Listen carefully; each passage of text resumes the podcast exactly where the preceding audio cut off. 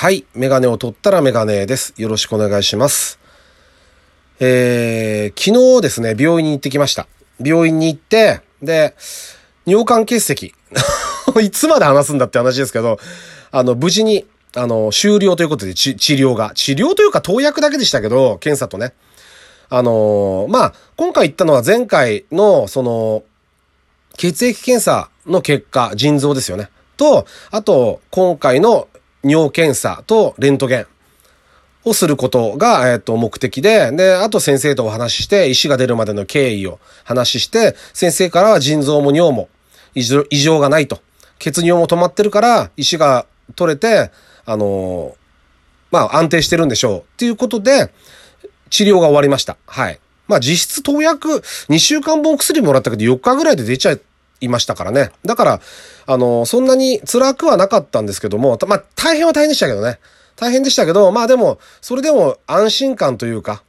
やっとあの、日常に戻るっていう感じはしますね。はい。まあ、あとはね、その、普段検査しないような場所ができたので、まあ良かったんじゃないかなっていうふうには思ってます。はい。あのーまあ、健康診断だけでは見られないところもあるんで、まあ、こういうこともあるなと。だんだん年取ってくると そういうことだなっていうふうには思いました。はい。で、もう一個ね、あのちょっとお話ししようかなと思ってんのが、友達の車というか、友達の奥さんの車なんですけども、ちょっとね、助手席に乗らせてもらったんですよ。運転はしてないんですけども、あの、ダイハツのムーブキャンバスってご存知ですかね？CM もよくやってますけども、ツートンカラーが印象的な、ピンクとか、うんと、水色なんかの、こう、結構この可愛らしいデザインの軽自動車なんですけども、あれの助手席にちょっと乗る機会があったんですね。で、あの、ちょっと話したんですけども、あの、まあ、僕の印象はですよ。やっぱ最新の軽なんで、まあ安全装置とかがすごいですよね。その、ふらつき防止とか、まあ横滑り防止なんかもそうですけど、ちょっとハイペースになると、ピーピーピーピー、いろんななんか、なんかの警告音が鳴るんですよね。あれが、やっぱ今の車ってのはこうなんだなっていうふうに、ここ数年ぐらい前からちょっと思ってきましたけど、あの辺のその装置の精度というかすごいですよね。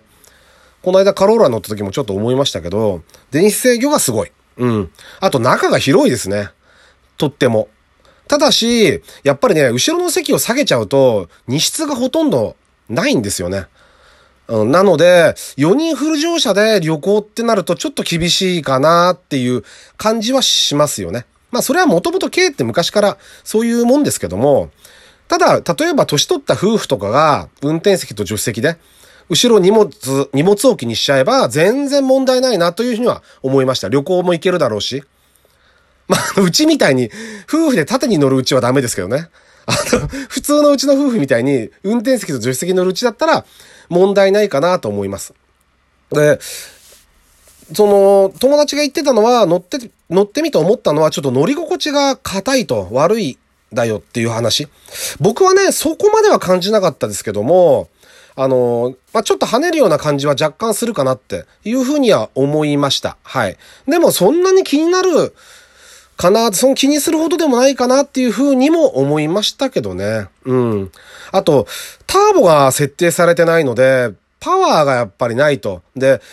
調べたらね、車重がね、920キロあるんですよね。920キロって、あの、まあ、僕のたまに話出てくるあの AE86、昔のですよ。昭和のやつね。AE86 なんかは僕が乗ってたやつは車検証で、確かに960キロとかなんですよ。あの車。カローラレビン。なので乗用車でもそれぐらいだったんですね。ところが今は、た、まあ、スライドドアだったり安全装、安全装置とか安全ボディとかそういうのがいろいろこう重なってって、車重がもう920キロあるって言うと、ちょっと 660cc の自然吸気だと、きついかなと思いますよね。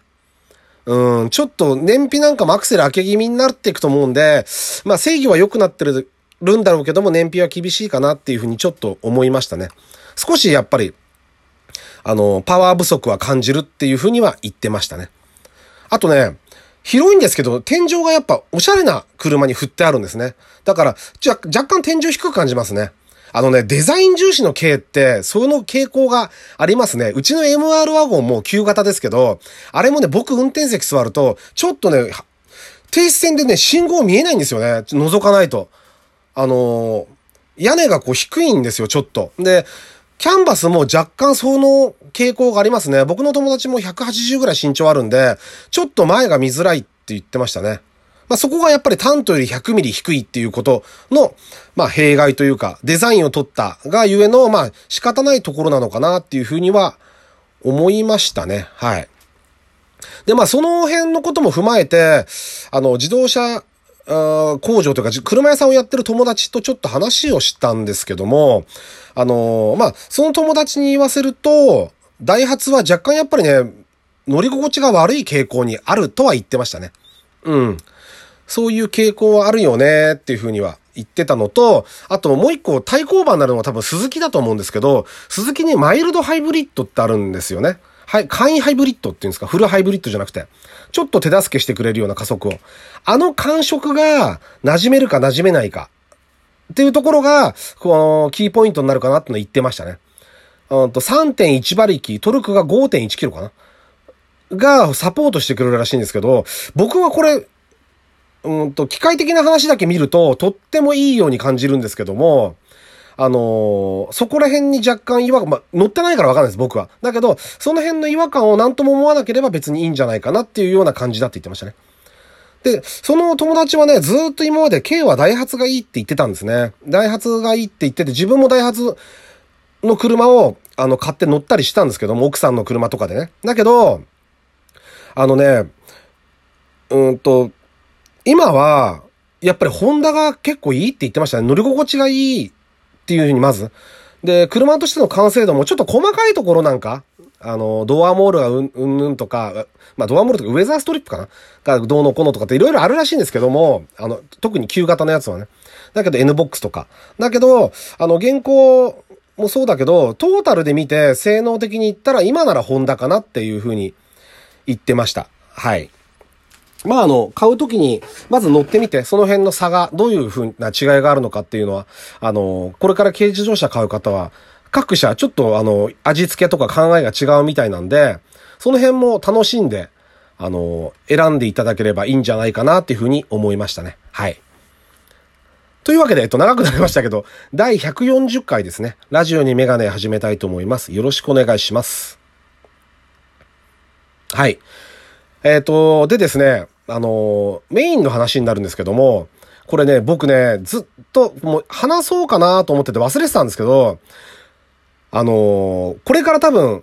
秋に入ってって、例えばプロ、サッカーでも野球でもいいですけども、そういうのも踏まえて、いろんなこう新しくこう、まあゴルフでも、プロのゴルファーでも何でもいいですけど、新しくこう若い人たちがどんどんどんどんそういうスポーツとかの世界に行ったりするじゃないですか。プロスポーツとかの。その時に、僕ね、昔からね、ずーっと違和感があったのが、あの、インタビューされた時に、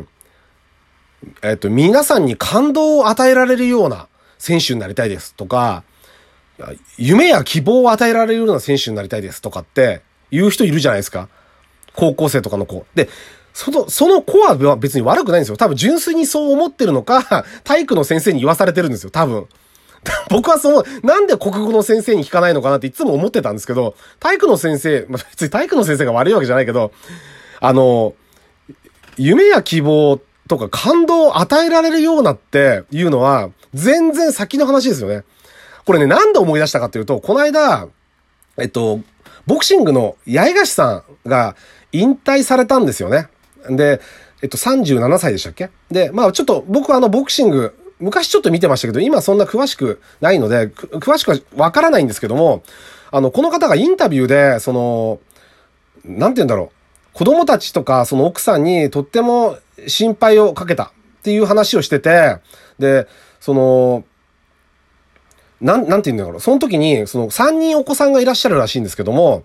あの、あの子たちがいなかったら世界王者にも慣れていなかったし、で、この子たちのために、こいつらのために生きてか、生きて帰るんだって思って命をかけて試合したって言ってるんですよ。で、それを見ちゃったら、見た人はそれは感動しますよ。希望も夢もあるでしょ、そりゃ。そうなった時に初めての話ですよね。ね、だって、生きて帰るんだと思って命がけで試合したって、プロが言ってるんですよ、世界チャンピオンが。こんなすごいことってないじゃないですか。そうなった時なんですよね。で命が、まあ僕なんかモータースポーツ見るから、例えばね、昔ね、これ、ちょっと細かいことまで覚えてないんですけど、片山右京さんがまだ山登ってた頃かなんかに、上のお子さんがまだ小学生ぐらいで、で、富士五湖かなんかのマラソンに出てる映像があって、で、走りながら、子供に言うんですよ。あの、ほら、ここ、友達、パパの、お父さんのって言ったかな？お父ちゃんのとか忘れちゃいましたけど、あの、お墓参りに来たら、来ただろって、ここ、ここ。覚えてるって子供に言うシーンがあって、そしたらその番組の人が声だけしか出ないんだけど、誰か亡くなったんですかって言ったら、走りながら、走りなかったよ。あの、マラソンしながら、いっぱい死にましたよって。あ、誰々さん、誰々でしょ？誰々でしょって。名前を何人か挙げてましたけど、そういう世界であの人はずっとモータースポーツ、レースで事故を起こす、起こして命を落とすような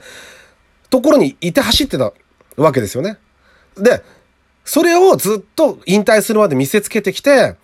我々はものすごい感動をもらうわけですよ。夢とか希望とか感動。だから、それは後からついてくれるも、来るもんで、最初から言うもんじゃないよなっていうのをすごく思ってたんですよ。で、これを皆さんがどう思うんだろうなっていうのをちょっと思ってて、あの、もうちょっとね、言い方、例えば、うんと、子供たちの目標にしてもらえるような、目標になれるような選手になるとか、お手本になる。人として、プレイヤーとして、皆さんのお手本になれるような選手になりたいです。とか、他に言いようはあるわけですよ。だから、あの、その辺のことも踏まえて、あの、意地悪な目で、あの、子供たち、あの、これから活躍する子たちを 応援してみたいなっていうふうには思いますよね。あの、みんな頑張ってもらいたいし、あの、活躍してもらいたいなと本当に思ってます。というわけで、えっと、メガネを取ったらメガネでした。ありがとうございました。